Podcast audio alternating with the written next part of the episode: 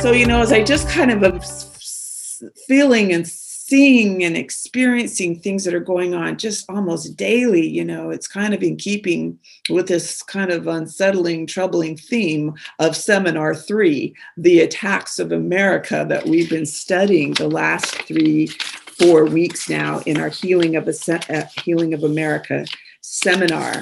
So, you know, remember the first four weeks of our uh, uh, seminar one was God's hand in building of America. And we talked and we learned about the miracles of God in the establishment of this land, that God is a God of miracles. I love to study miracles nowadays in the scriptures and throughout history because it reminds me that, look, if we have faith in miracles, God can move mountains.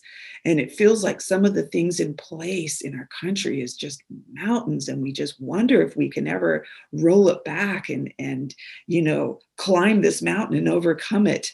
But eh, as we study the miracles, we're reminded, of course, with God, all things are impossible. He is a God of miracles. And so I love that seminar one and seminar two. We studied the Constitution from the viewpoint of the founding fathers.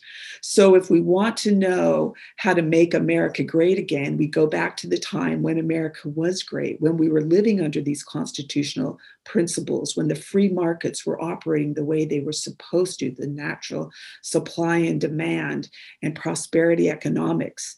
And so this is why we study, because then we know how to uh, you know, prime and, and learn these principles and then hold our elected officials fire to the feet and get them steeped in the founder's wisdom. And so we can go back to the, the time when America was working the way it was intended to. This is why we study the Constitution from the viewpoint of those that that you know struck it off by the hand of God and that it was working.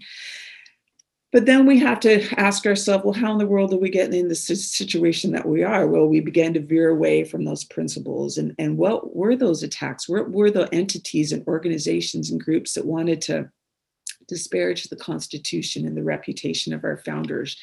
So the last three weeks, we've been talking about, you know, the attacks on education, these godless, atheistic educational reformers, Horace Mann, John Dewey, the attacks on the moral fiber of America in the 1900s as the courts got involved and took out prayer and God and Bible reading and even Pledge of Allegiance is a controversial things in some school districts around the country.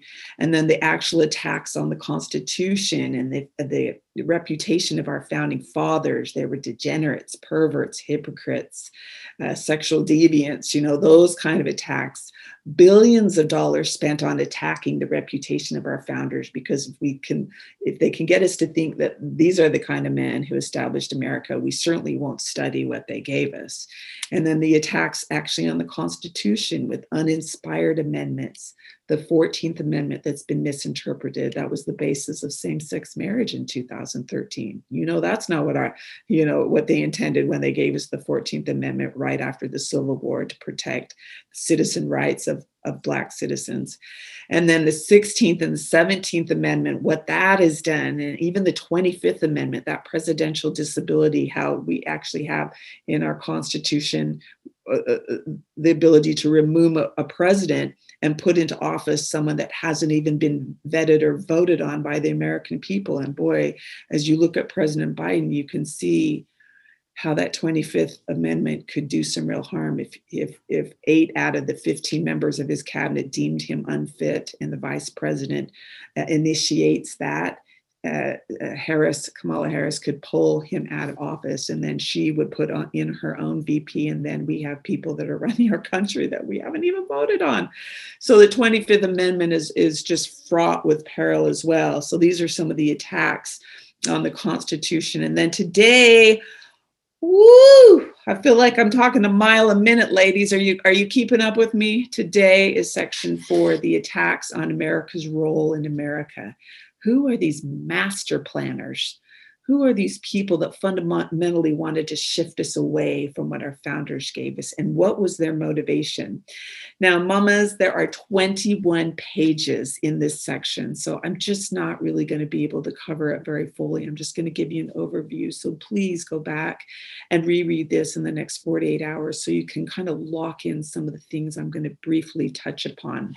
Okay so let's turn. We're in our third seminar section for the attacks on the charter of freedom number one, America's Manifest Destiny.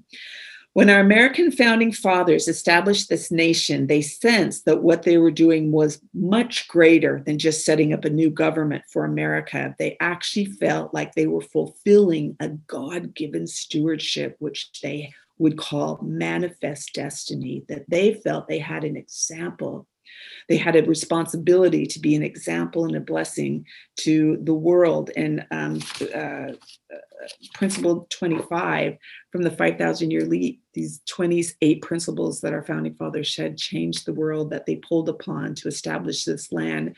That's exactly what principle 25 says that the United States has a manifest destiny to be an example and, an, and a blessing to the entire human race. All right. So, this is what they had hoped by forming this first free modern society John Adams, they had high hopes of creating a government that would be a model to the governments, uh, to all the world. Remember, they wanted our Constitution be our greatest export. They wanted other countries to model their constitutions after ours, and they have, and we'll talk about that next week in the um, the solutions. And oh, might I just remind you, next week is going to be a glorious seminar number four because we actually start to finally talk about hallelujah solutions and so um, our founders felt that america was destined to become an example and so they knew that we had a responsibility to kind of be a vanguard nation for the moral and political emancipation of all mankind. This is legitimately how these men felt. And as you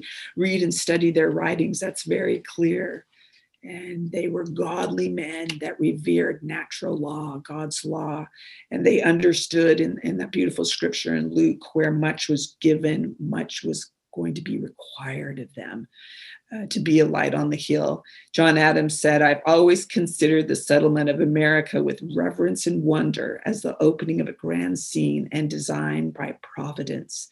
In the same spirit, James Madison said, Happily for Americans, happily we trust for the whole human race that they pursued a noble and new course, a noble and more new course. Thomas Jefferson said, A just and solid Republican government maintained here will be a standing monument an example for the aim and imitation of the people of other countries. Join and join with us our revolution and its consequences will ameliorate, that means improve the conditions of men all over this great portion of the globe. This is what our founding fathers expressed as they uh, were describing this, this new government that they had established. And John Jay, who would go, uh, one of our founders, would go on to become the Chief Justice of the Supreme Court, the first Chief Justice, and started the Bible Society. He said, the American people have been literally thrust into an amazing accumulation of fortunate circumstances, which obligate them to determine whether or not a body of approximately 3 million human beings could deliberately and by calculated design organize themselves into a free nation. The possibility of immediate and tangible success gave that whole generation a feeling of obligation and a sense of mission, which they felt compelled to fulfill as pioneers on the frontier of political science and prosperity economics. This is why they called it their manifest destiny. Okay, that was a quote from John Jay. And so, even though the founders wanted the American experiment duplicated in various parts of the world, they didn't want it implemented in a dicta- dictatorial or forceful manner. They didn't want to control the world. And because they knew that in order to maintain this republic based on God's law, people had to stay morally uh, virtuous and, and strong And the only way you stay morally strong and virtuous is to look to God and to have religion in your life. And so, otherwise, you know, countries, and they've seen it throughout the course of the world's history that you know civilizations become powerful. They want to continue to conquer and amass more territory and, and terrorize others through war. And that's not what our founders wanted to do. They wanted to bring what god had given them these ideas of principle of liberty and freedom and bring that to other countries and let them prosper and grow and have a, a, a beautiful life and so the founders wanted to be a, good example, and they referred to this manifest destiny as being a city on a hill. And President Reagan, when he was governor of California in 1974, Governor uh, Reagan um, had a speech that was uh, entitled, uh, uh, you know, a city on a hill, and he um, he talked about that governor of uh, the um, Providence of Massachusetts John Winthrop in 1630 when he stood on a little ship, uh, the Arabella, looking out over this Massachusetts coast. Now, this is Reagan evoking John Winthrop's words. And John Winthrop in 1630 said, We will be as a city upon a hill. The eyes of all people will be upon us. And Reagan invoking that, he said, We cannot escape our destiny, nor should we try to do so. And of course, we would know Reagan would go on six years later to become president in 1980. But in this 1974 speech, he said, We are indeed, and we are today the last best hope of man on earth. So the founders desired to coordinate with other nations, not conquer, but to consolidate, but, uh, but, but not to consolidate, but to coordinate all right? Not to not to consolidate or conquer but to coordinate with other nations. The founders knew that they could not meddle in the affairs of other nations because that would be a dangerous thing to do for an independent country. Thomas jefferson pointed out we should have commerce with all nations and alliances with none let that be our motto. In fact, this is, um, I think I said that manifest destiny principle was 25. It's actually 28. It's the last principle. Principle 25 is Thomas Jefferson's quote, what he just said that we should have peace and commerce with all nations and entangling alliances with none. That is what our founders felt that if we made alliances with other countries, those countries' enemies would become our enemies. And, not that we had even done anything to them, but because of the alliances that we were making with other, we would assume they're enemies, and that could be dangerous. They knew that was dangerous. So uh, Jefferson said we should avoid implicating ourselves with the power of other nations, even in support of principles which we mean to pursue collectively. They have so many other interests different from ours that we must avoid being entangled with them. So, as the United States emerged on the world scene in the 18th century, American leaders took a united and fixed position against entangling alliances. This was the founders' doctrine of separatism. Okay. So, it's different from the modern term that we use of isolism isolationism. Isolationism. The latter term, isolationism, uh, implies complete seclusion from other nations and being detached or incubated, isolated from other nations. Now, our founders didn't want that because how can we be a light on a hill if we, how can we influence other people if we're completely shut off from them? So, what our founders wanted was kind of the opposite. They wanted us to avoid alliances of friendship with certain nations because we would we would make them enemies of other nations in times of crisis. But they wanted us to be uh, peacekeepers. Commerce. They want they wanted us to be peacekeepers among the nation, not policemen, which you have seen we have evolved into in, in late, later years. George Washington explains it this way in his farewell address he had served for 20 years America. He served for eight years as a general of the Revolutionary War. another eight years as the president and, and time be, be, before the Revolutionary War and in between him becoming president, he continued to serve this country 20 years. He would step down in 1797, and about a year and a half later, the Lord would take him. He was probably just weary. His mission had been completed. But in his farewell address, oh, Vivian, you know I always cry when I talk about uh, George Washington. But his last words before he stepped down as president, I love this quote. It is, uh, let's see, letter number E in my book. He said, Observe good faith and justice towards all nations. Cultivate peace and harmony with all. Religion and morality enjoin this conduct and can it be that good policy does not enjoin it? It will be worthy of a free, enlightened, and at no distant period, a great nation to give to mankind the magnanimous and too novel example of a people always guided by an exalted justice and benevolence. So, this was his vision and his heart as he stepped down. This is what he wanted America to be to the other nations of the world. It just makes me think where are the George Washingtons today? you know, God really did rise up, I think, some of the finest and best man he, men he had along that little eastern seaboard in the 1700s to do what they did. And so George Washington was well aware of the natural tendency to classify certain nations as friends or enemies. And he felt that in the absence of political, military, or commercial hostility towards the US, every effort should be made to cultivate friendships with all.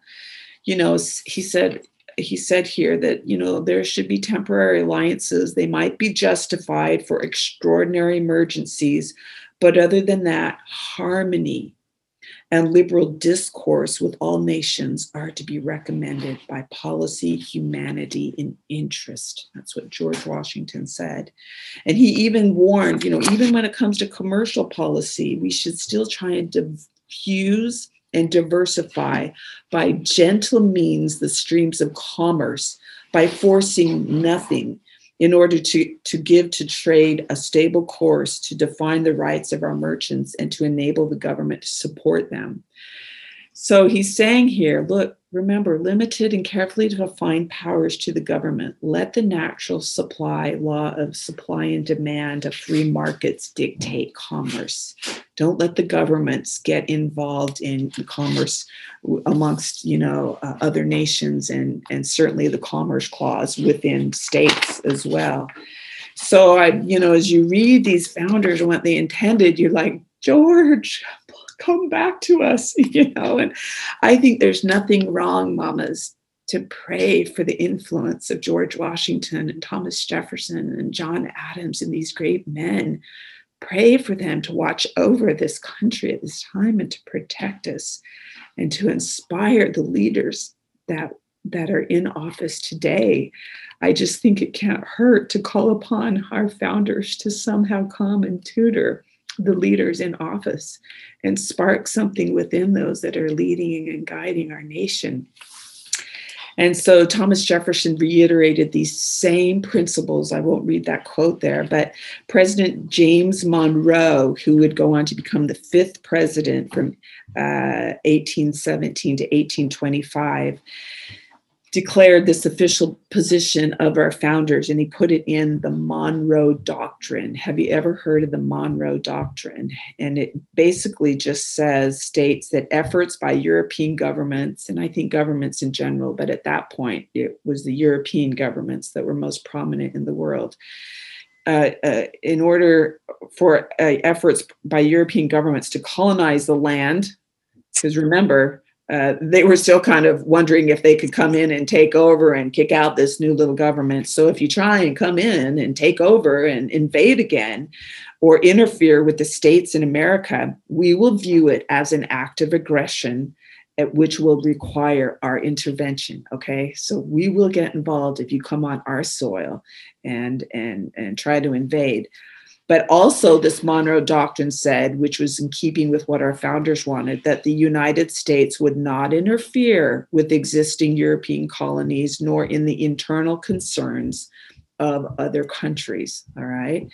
And so this Monroe Doctrine was going to be the official policy of the United States for really the first 125 years that we are not going to get involved and, and get into, you know, the affairs of other people's uh, countries' business unless they actually, uh, uh you know, afflict some kind of act of aggression uh, upon our country. So we went from separatism, where we wanted to be the world's peacemaker, where we weren't going to take a hostile posture unless we were actually threatened, to more of this idea of internationalism, where now we're going to become the world's policeman. And that is what we kind of morphed into the last hundred years. And it all started in the early uh, 1900s under Theodore Roosevelt. Remember, we talked about him last week. He wanted to be big progressive, that he was going to do anything that the Constitution said he couldn't do. He thought that's what he could do. He could, if it didn't say he couldn't do it, then he was going to do it. And um, and that was, you know, we kind of began to see leaders in the courts begin to abandon the constitutional principles of the original founders in the early 1900s, including even free enterprise and shift away from that which the founders had given us to more of a direction of uh, socialism, uh, where the power is going to be centralized and put into the hands of the few.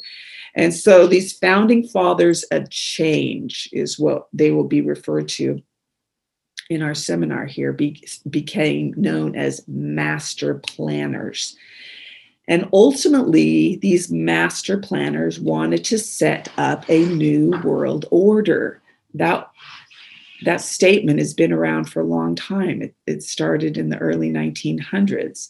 And in order to accomplish their designs, as, as well as their involvement in, in, in um, international affairs as well, uh, they began to do some, thir- some, some things. It says here in our manual that there were about a 100 men from some of the top inner circles who began to represent these dimensions of power in the world. And three of some of the most influential men here in America in the early 1900s was Andrew Carnegie, J.P. Morgan, and John Rockefeller.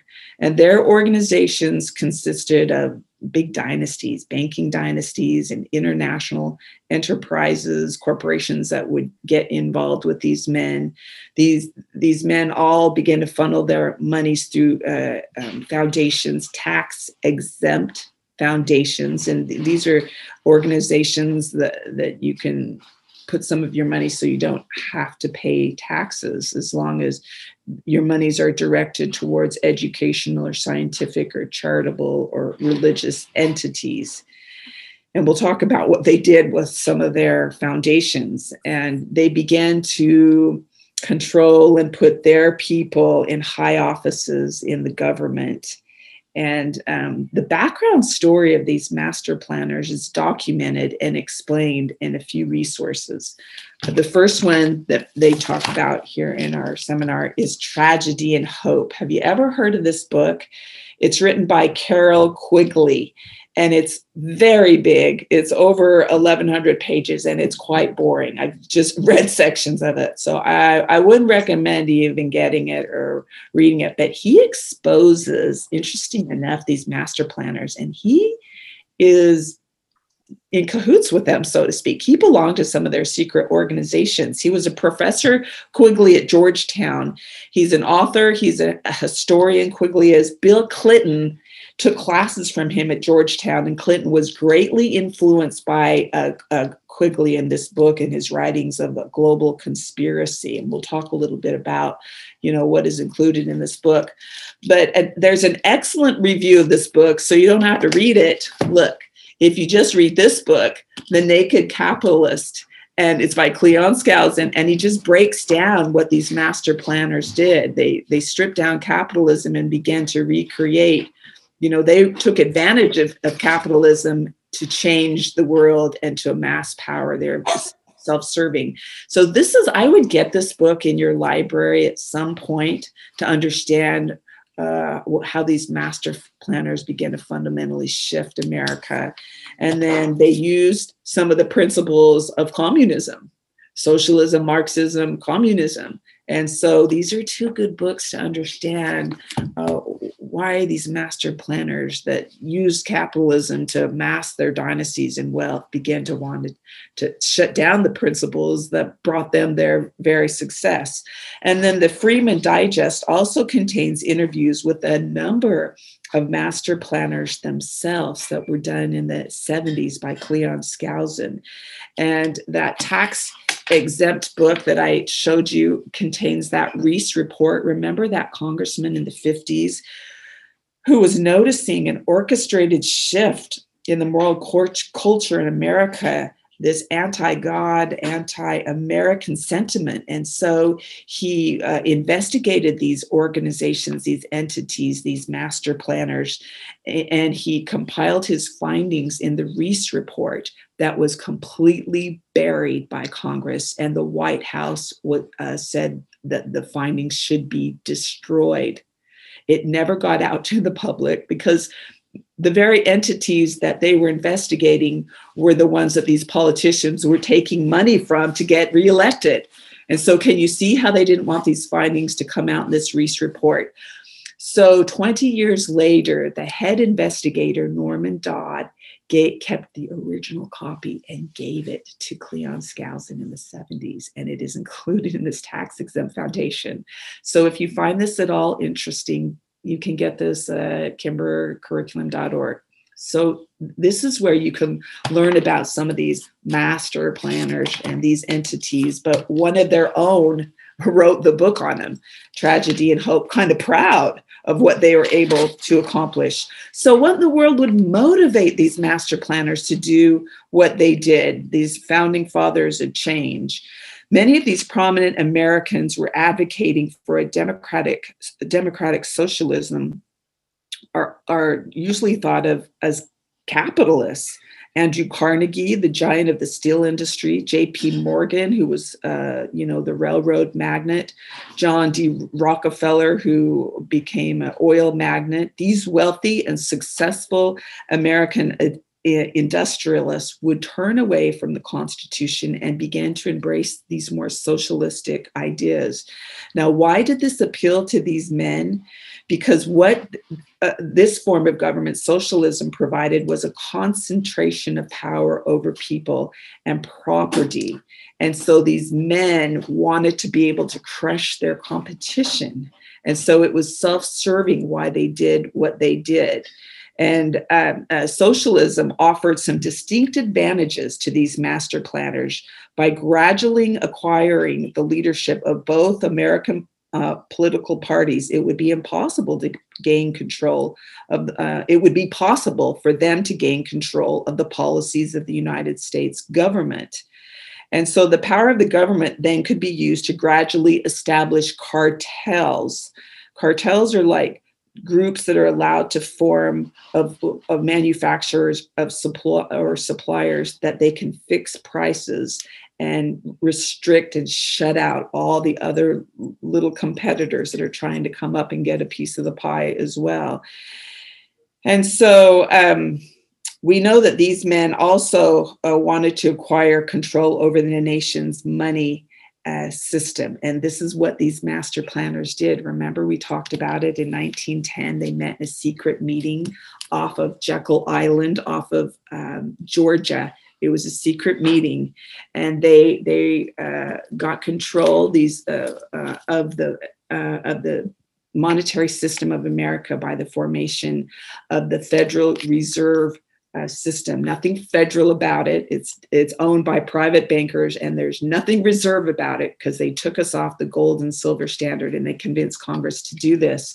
Now, remember, I said if you don't want to read how the these master planners set up the the uh, Federal Reserve, just get the Tuttle Twin version of the creature. I call it the creature the Creature of Jekyll Island. Now, this isn't the Creature of Jekyll Island Tuttle book, but they have one with pictures that explains these master planners and how they got control of our money. So uh, I got to get that so I can show the right one to you.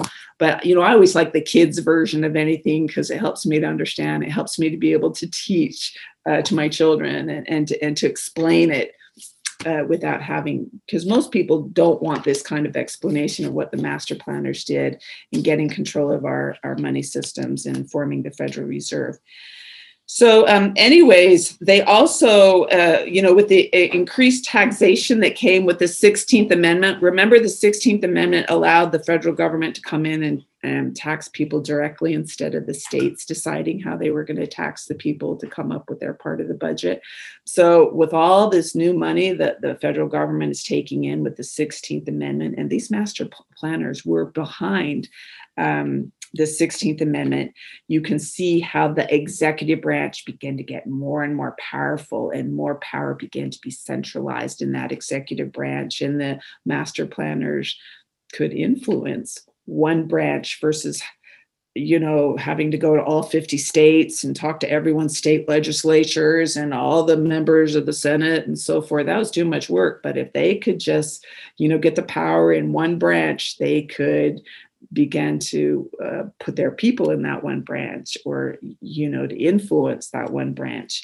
And so uh, the master planners were behind the 16th and 17th um, amendments and then uh, we see here congressional investigations have revealed how these master planners launched their ideas for socialism. And, and those congressional investigations was that Reece report and that uh, committee uh, re, um, investigation in the 1950s.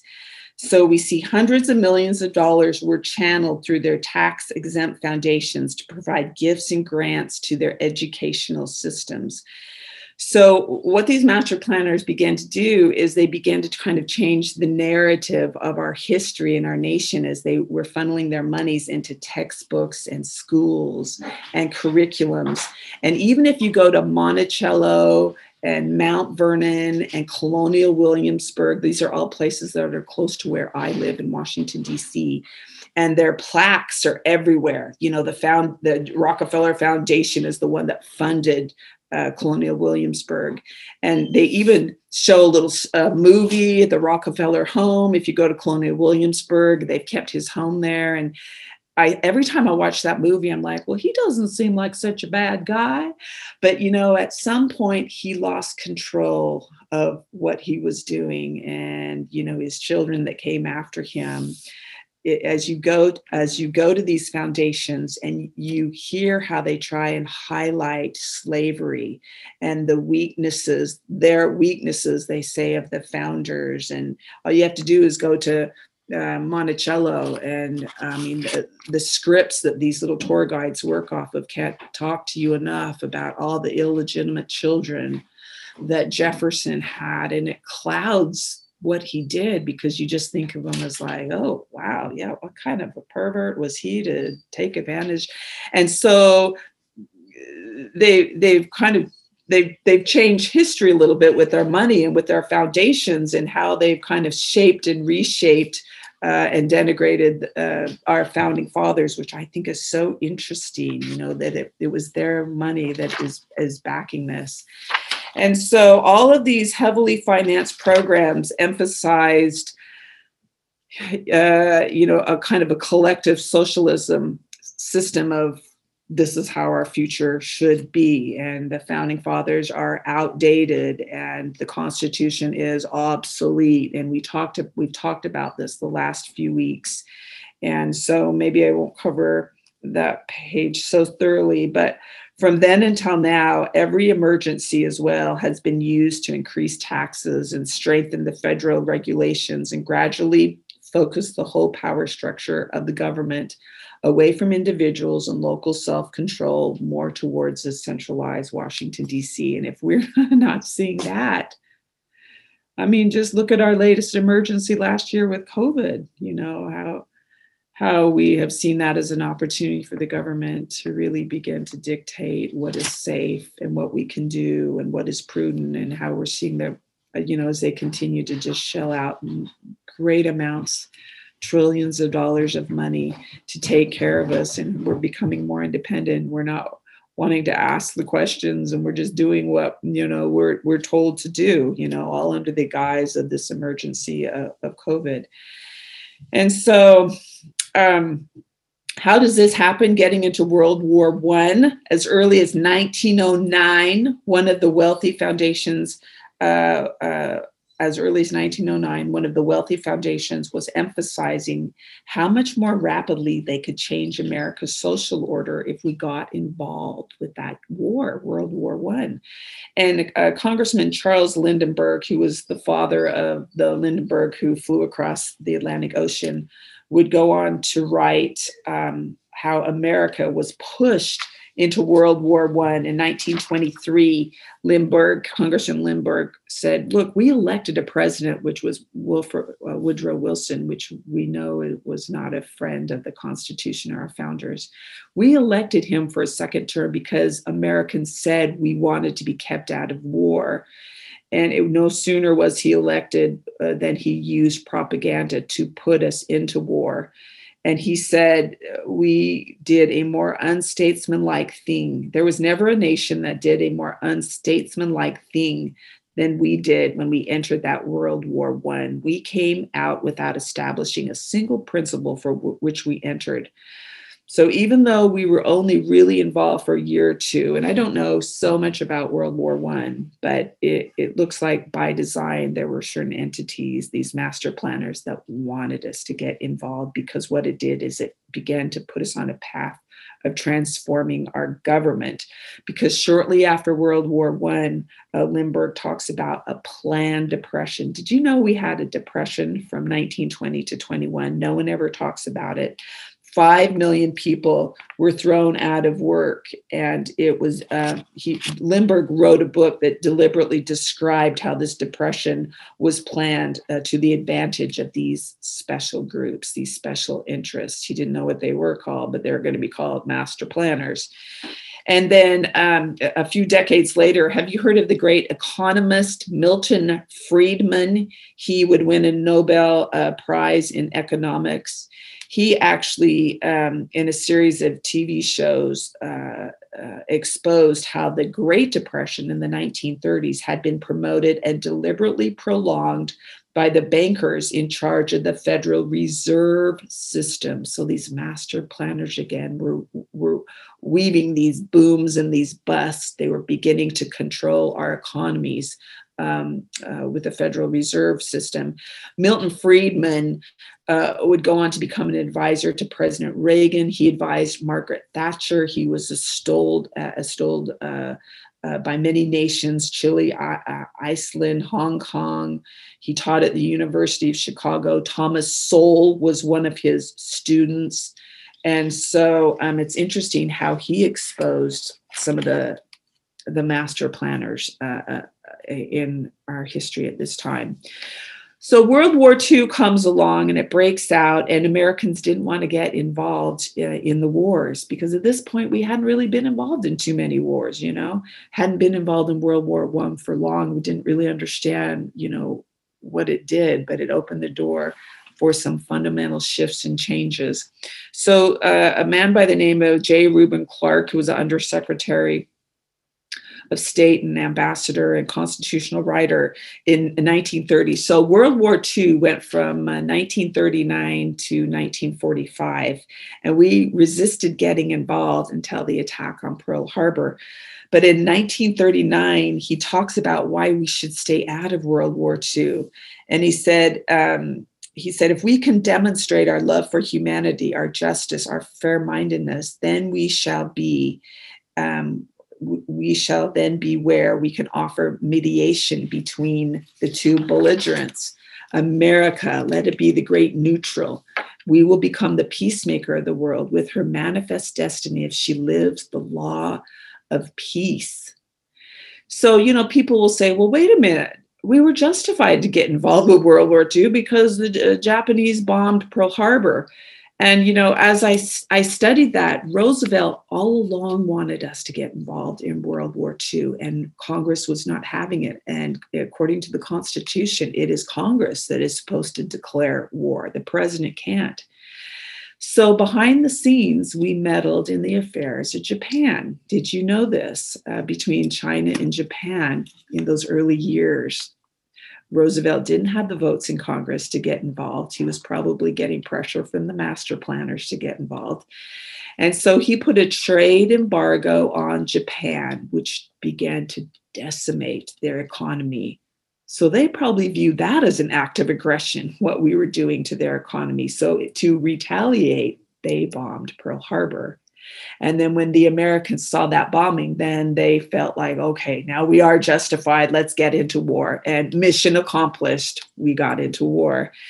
And so, you know, just imagine um, uh, you, you, can't help wondering how much happier, maybe how much more peaceful, more prosperous the world would have been if the United States had been following a policy of separatism as the world's great peacemakers instead of internationalism as the world's policemen. And so we did get involved, and then we began to get involved almost one after the other with wars the Korean War, the Vietnam War, the Gulf War, Desert Storm, Afghanistan, Iraq. We're reaping the whirlwind of our involvement in Afghanistan Remember that we've been involved for 20 years in Afghanistan when 9 11 in 2001 occurred. George Bush, 43, George W. got us involved. And the reason we got involved, obviously, they bombed our towers. I guess you could say, okay, yeah, that's an act of aggression. We are justified in getting involved here. And why we chose Afghanistan is because we believed at the time, 20 years ago, that Al Qaeda training cells were being harbored in Afghanistan. And we actually thought bin Laden was hiding out in Afghanistan. And it, we would come to learn it was actually Pakistan and and bin Laden would ulti- ultimately bin Laden would be killed in uh, under Obama's administration in Pakistan, but the intel that we had said it was Afghanistan. And so, what did we do 20 years ago? We invaded Afghanistan. We replaced the Taliban, their government. We kicked them out. We put a new government in, and we tried to do nation building and get them to live under the principles of freedom that we knew had worked. And for 20 years, we did that. We spent over $2 trillion in Afghanistan trying to instill into them a democratic form of, of government. So I had a brother who was a retired police officer that served for seven years during the Iraqi war over in that region. And he said he, he tried to train their policemen, their police force and his observation was the, the, those people were not ready. You know for centuries the people in the middle east had been living under rulers law and we were not going to change them overnight by just flooding them with money. And and we continued to meddle in their affairs you know. So it, it's one thing to uh, punish a government for harboring terrorists okay? So that's initially what we did our involvement as we got you know looking for these al-qaeda cells and bin laden but it was another thing to stay there for 20 years and try to do nation building and tell them how their government should work because ultimately that creates resentment. And what happened after 20 years here in America, we just lost the heart and the will to, you know, and the monies that we were spending in there. So we pulled out, and within almost minutes, you know, that uh, the the capital Kabul was um, fell and the Taliban entered in. These are harsh, violent, horrific men. And, you know, we saw, we've all seen the pictures in the newspaper of the airports and, uh, you know, the presidential palace. Did they bomb that presidential palace? They're sitting in all the, you know, the chairs of, and, and these little allies that helped the American troops for years now. We didn't fully rescue them and and uh, you know for all, all those uh, allies that aided our little American troops. You know, you hate to think what's going to happen to them. In the newspaper today, in the Washington Post, because they're very aware of not um, putting President Biden in a negative light. It actually says Taliban promises peaceful transition. So they're actually trying to make it seem like they're actually really not bad guys. They look civilized right there having a press conference. It kind of reminds me of that Black Lives Matters rioting, you know, the little reporter, there's fire in the background, and she's saying, Well, it's really mostly a peaceful uh, event, you know. And so the Washington Post is trying to make it seem like, you know, these guys are really friendly guys and it's not going to be so bad. And they're going to work with the little Afghanis that helped us. And so this is an example, girls, of us meddling in the affairs of nations. You know, it's one thing to retaliate when there's acts of aggression on our country, it's another thing to stay there 20 years. you know, and try and uh, create a new nation for a country that maybe wasn't even ready or didn't even ultimately um, want it. Okay, girls. So I'm just, uh, oh gosh. Okay, it's probably, we probably have about 15 more minutes to talk about um, organizations that were established by these master planners. The master planners, they began to create secret societies. All right. Uh, and let's take a look. There's a little diagram here. It's called the Round Table. This Round Table organization was established in 1909. 1910 is where the master planners met on Jekyll Island. Okay, so they were a part of this round table. And this secret group with their secret combination of other groups that that around the world that spawned off from this national roundtable, the secret roundtable group, and um, it, it it carried forward its conspiratorial schemes. And the United States Front, their group was called the Council on Foreign Relations, the CFR. Have you ever heard of that? It, it, it exists today. And um, Mr. Quigley, he really spells out all these groups. He tells you about them. He tells you what they're doing, you know, but no one's willing to read this book. So everyone's pretty much in the dark. But um, anyways, the the Council for Foreign Relations in America uh, was created 10 years later in 1921. A lot of Rockefeller's money was involved in forming this group. It's a nonprofit, nonpartisan organization, a think tank that specializes in US foreign policy and international affairs. Was founded in 1921 in New York City, and it's the promotional arm of this New World Order. That's ultimately what they're trying to uh, get us to. And it is a secret society. They meet uh, often. Uh, once a year. A lot of these organizations seem to meet once a year and they push out their ideas for their own purposes. There's about 5,000 members that are part of CFR. They're high government officials, they're scholars, presidents of universities, lawyers, businessmen, Hollywood stars. If you were to Google, you'd be surprised. you know, they're highly recognizable names that sit on this council, and their strategy is uh, simply uh, uh, you know, to, to work towards consolidating power uh, away from what you know the form of, republicanism that our founders gave us.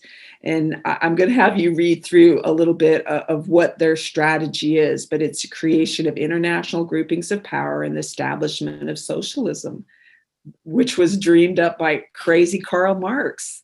I mean if we knew you know karl marx died a lone man in a little one room uh, apartment in london with nothing but his ideas had taken root and taken hold. And nearly every member, nearly every Secretary of State in the 1900s, both Democrats and Republicans, have been a part of the CFR. So, you know, Donald Trump was an interesting player because he was a part of this ruling elite where the power is in the in the hands of a few. He was a part of this oligarchy, it's called, uh, where um, the elites, where a few people run the country. But what he did is he began to expose these people, these entities, and he turned on them, he exposed them. And this is why they hated him. This is why they could not tolerate or accept him uh, winning um, again because he was in really in their way of establishing this new world order and so um, Another uh, secret society is called the Trilateral Commission. Have you heard of this? Of national uh, and foreign, uh, uh, they're making national and foreign policy. And they're, once again, they're a non government, non-partisan group uh, that was founded by David Rockefeller, the son of uh, one of the Rockefellers in 1973, to foster closer co- uh, um, cooperation with Japan and Western Europe and, and the US. Former members of the Trilateral Commission, Jimmy Carter, Jeffrey Epstein is associated with this group. Walter Mondale, Michael Bloomberg is a part of the um, former mayor of New York City, Henry Kissinger, uh, General Petraeus, and um, there was an author who, who was one of the trilateralists, like Brzezinski, he was a Polish American political scientist. He served in uh, Carter's administration and he actually taught President Obama at Columbia and he campaigned for Obama. Isn't that interesting?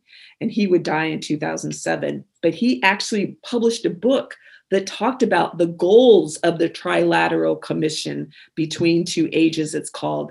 The goals here is to piecemeal gatherings of nations into a one world order I mean, they're not they're not even trying to hide some of this. It's an international council to deal with political issues, to enforce peace, educate on all levels. Education is to be handled by an international body. Distribution of information is to be in the hands of this international committee. This is the goals of the Trilateral Commission that actually reports to that secret group, the Round Table um, to set up an international body to control the production of goods, economies, to set up international control to control credit and finance the money, to call for greater sacrifices for Americans, this collectivism that we're seeing right now. with this some of these covid ideas for the greater good everyone should get the vaccine and wear a mask you know this idea of the sacrifices. Notice that their emphasis is never on freedom but on internationalism. There and, and then uh, another organization that spawned from that is the aspen uh, uh, um, group the aspen institute. Have you heard of them and I won't go into that, but they're, uh, you know, they're this enlightened leadership and uh, with open-minded dialogue of people and names of people that you would recognize. But you know, their goal again is to be a part of this new world order. So just be aware of these groups when you hear their names. They are nefarious. And then the Bilderberg. Have you heard of the Bilderberg meetings? About one third of the, the people that belong to the Bilderberg groups are politicians, and then two thirds of them are finance and industry and labor uh, heads um, worldwide. And the Bilderbergs had their first meeting in 1954, and all their meetings are closed. You will sometimes hear about them, but they really don't like people to know when they're meeting because people assume they're doing bad things.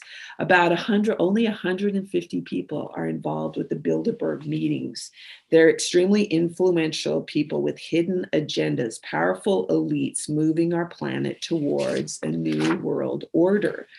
So, girls, did you know there was a Bilderberg meeting at the Sierra Pines Resort uh, two months ago, June of 2021? Um, there, we didn't have a Bilderberg meeting in 2020 because of COVID, but they met at the Marriott in Chantilly, Virginia, about a half an hour from my house, right outside of DC in 2002, 2008, 2012, and 2017. They meet uh, in, in 2018, they were in Italy. 2019, they were in Switzerland and so you know they they make a pretense of publicizing their meetings. So if you go online and google it will tell you about their meetings and even acknowledging maybe who's been invited so that the presence of so many world renowned personalities will not quite look so uh, conspiratorial or mysterious um, at least but once they depart from their meetings, they go to the four corners of the earth and then they carry out quietly their adopted goals. But the world is never given the slightest hint as to what has been decided in these meetings. So just be aware that there are entities. And then the Pugwash conferences uh, started in 1954 in Nova Scotia, Pugwash, by a very uh, wealthy Canadian American multimillionaire. And these were scientists, nuclear scientists, that uh, began to gather in the 50s, 1954. And one of their main goals was to disarm the United States. And they will say that much of the um, uh, you know intellectual uh, brain power from uh, uh, from these nuclear scientists from around the world and these pugwash conferences were the ones that invented the internet.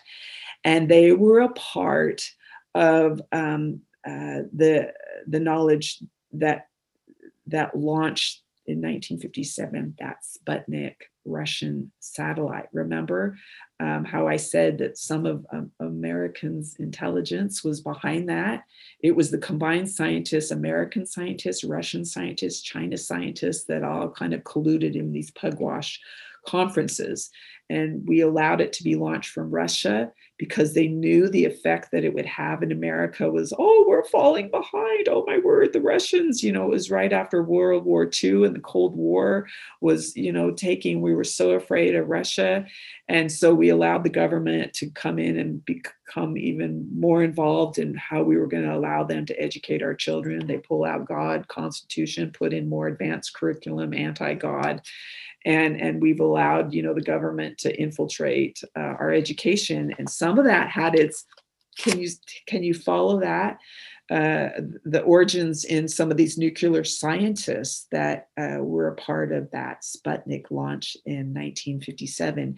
You know who else was involved in this Pug, uh, Pugwash conferences? Was Henry Kissinger, the Secretary of State under Nixon who, if you study him, was really not a friend of America or the Constitution. Did you know he was a Jewish man and he actually was excommunicated from the highest rabbinical court in America? It tells you a little bit about what was going on in his life, that his, you know, his, his, uh, um, you know, that court wanted to excommunicate and not be associated with him, which I thought was interesting. So it talks about the Carnegie Endowment for International Peace. They did more, um, uh, spent more money in, um, uh, trying to get the hands, uh, uh, the power in the hands of people that were going to force peace upon the world. And he has such a great story. He started out as a little poor little boy, a bobbin boy making a dollar twenty. But when he sold his holdings to J.P. Morgan and retired, um, and uh, his trust began to um, uh, develop. Let me just read this here. He sold his holdings to JP Morgan for nearly a half a million dollars. He therefore retired and created numerous charitable trusts to lay foundations for a future world government where there could be enforced peace. The idea that contributed most to the idea of a new world order was the Carnegie Endowment for International Peace. A lot of his money went to support these secret organizations. And all look at uh, it lists many other organizations with nefarious motives. So, mamas, you just need to be aware. You don't need to know anything more than you know what it says here. I don't believe you can read these books if you want, but there are these secret control groups spawning from this kind of round table. Maybe they call it something different. And it's all highlighted in this tragedy and hope book. You know, to um, so if you were to read this book, it would kind of help you to understand the utter contempt within the network of leaders, the contempt that they have for ordinary people like you and me, and um, uh, how these human beings are treated in mass as helpless puppets on an international chessboard where the giants of economic and political power subject them to war or revolution. I'm not going to follow that thought here, but but just know that these are the master planners and they have implemented devious plans into the everyday lives of American citizens and we didn't really even know it. Okay, so now you know a little bit about these entities. And then it talks, there's a section here about the history of uh, executive agreements and treaties that have uh, taken us away from constitutional provisions, you know, to keep us safe from these entangling alliances and nefarious things transpired with the Yalta Agreement, um, Roosevelt and, and Stalin, and, and the, Russia still holds us uh, bind it holds us to some of these agreements that were made uh, after World War II. And the League of Nations, our Congress wanted nothing to do with that. Wilford, uh, President Woodrow Wilson wanted us to, and, and, we wouldn't. But after World War II, um, uh, it, it, it, made it easier for us to accept okay maybe we do need a, a, united nations type entity. And so the united nations was formed and the united nations after world war ii is the epitome of entangling alliances organizations that make political alliances completely opposite of what our founding fathers wanted and and how we were kind of manipulated in uh, because of these wars into thinking that we needed these entities to help us ensure a world order uh, and peace for the future. And then the panama canal did you know uh, president carter sold uh, gave away a 20 billion dollar property um, the panama canal and how that w- was you know completely unconstitutional through a treaty. He did that and also how nato was another treaty uh, that uh, you know um, we formed and, and that again is another entangling alliance group. They do not have the backs of america and uh, nato was fraught with peril. And so go through and read and read a little bit about those. Um, to have maybe a, a, little bit more understanding, but just understand these entities exist, these people, these organizations exist, and they're working behind the scenes in secret. So, it has once been said in our conclusion here uh, it was once the great American dream to make as many people as possible. This is what our founders wanted a part of that great middle class because it was recognized to be the backbone of our society and the most important segment of the population in maintaining a progressive, self governing, secure, and freedom loving people. Okay, that sounds like you and me, you know. But obviously, if you're trying to set up a virtual dictatorship like these master planners are trying to do, this group of freedom loving, faith revering, patriotic people would be viewed as an enemy all right? Because they know these kind of people you and me mama would resist a dictatorship. And we're feeling like you know the executive branch is turning into a dictatorship telling us what to do and so you know we're we're we're living this every day almost. We're living this particularly you know um, how our rights have been infringed upon uh, with covid. And so it makes me think that we have to, we freedom loving people have to keep pushing back against this tyranny and this kind of a dictatorial type of government that we're seeing um, happening right before our eyes. You know, just uh, I, hope every day you can think about how did I push back on the infringements of my rights today. Uh, yesterday, I went and met some two girlfriends for lunch, and I, and in Washington D.C. there's a mask mandate indoors. You're supposed to wear a mask wherever you go, and I'm just not wearing my mask. I walked in that restaurant, no one said a word to me. I went to the mall last night with my 13 uh, year old daughter to get some school supplies and husband. On every door, mask required. Uh, we didn't wear our masks. Went into about six stores no one said anything to us. My girlfriend said, All my friends are just not, we're just pushing back. We're just not, we're going to make them tell us they have we have to wear a mask and and they're not people aren't because i think people are getting tired of it my girlfriend went to the grocery store yesterday where masks are required in washington d.c and she said the only thing that was said to me was when i checked out the man cashier told me to have a nice day so don't just think that you have to go along with some of these restrictions and mandates right now. Uh, last night, I wrote a letter to the superintendent of that school teacher that went off two days ago uh, against parents and was cursing up a, a, blue storm. I wrote that letter. And yesterday, my husband wrote a letter to the headmaster of a school that my daughter goes to saying, We do not want masks. We do not want our daughter to wear masks. And that headmaster called up my husband and said, I'm having a lot of parents call me. I'm going to do everything in my power. So, this is how we can push back. We don't just take it sitting down. But you know, it's important, girls, as we've studied. I know seminar three is heavy duty stuff, and I know it feels like there are mountains before us. How can we move these mountains? But we are God fearing women, and we know that God is a God of miracles and He can move mountains. But it's important to understand these attacks that have taken place in the last 125 years the attacks against the education, the attacks against the moral fiber of our country, pulling God and Bible and prayer out of schools, these godless educators that are held up as great men in institutional uh, uh, you know universities today. We have to understand the attacks of the constitution by these uninspired amendments. The 14th amendment is bad news. The 16th the 17th the 25th they're all bad news. They have disrupted the balance of power. They've grown the executive branch. So when you systematically know how we began to become unhinged and dismantled in seminar 3 we begin to understand what it's going to take to repair repair and to restore it.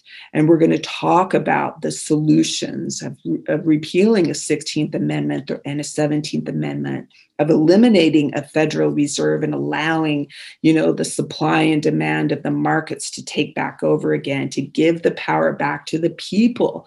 That's what we had in the first 100 years 125 years in our country. We need to decentralize the power that is in uh, the executive branch because right now it's so easy for the master planners to manipulate uh, you know governments because they just have to go to a few people you know?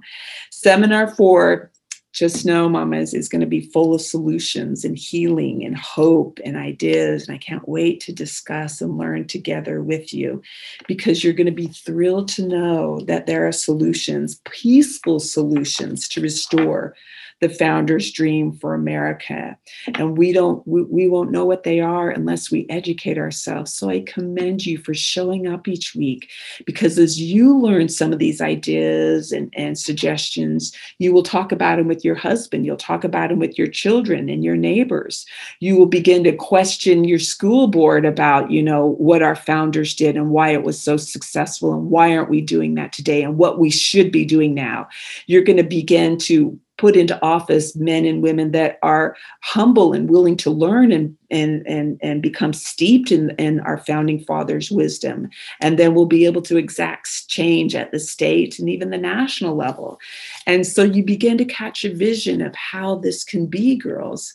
And so the best is yet to come we're gonna uh, we're embarking on seminar four. So girls i i hope you won't feel like you need to get a candy bar just to kind of you know uh, decompress from what we've learned today with seminar three. But there you have it. Those are the attacks on america. This is why we're in the mess. Well this is why we're in the boat that we are and so, um, girls, let it empower you. Don't let it discourage you. You know, we have to understand how something got broke in order to know how to fix it. And so, I think we have some ideas why we are in the situation that we are with Seminar Three. So, please go back and reread this section. There was a lot of it that I just scammed through, and you might be, you might have had a hard time following me and like, what is she talking about? Go back and read you know about nato read about you know the the league of nations and and see for yourself you know and and then it will kind of sink in some of the things that i briefly reviewed today in our class. So there you have it girls. I'm going to turn the time